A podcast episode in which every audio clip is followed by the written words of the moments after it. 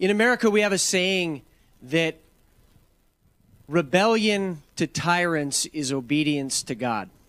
W Ameryce mamy powiedzenie, że e, bunt przeciwko tyranowi to jest posłuszeństwo Bogu. But also, we have the opposite being true that obedience to tyrants is rebellion to God. Ale także przeciwna rzecz jest prawdą, że posłuszeństwo tyranowi jest buntem przeciwko Bogu. And so, in this time, this, this lie of pacifism W tym czasie to kłamstwo pacyfizmu has really paralyzed the church. sparaliżowało kościoły.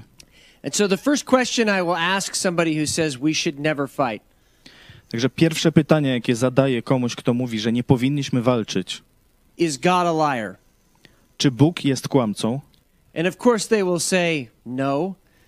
Oczywiście powiedzą nie. So then I will ask them, how did he deliver the Israeli people, the Israelites, from the hand of Haman?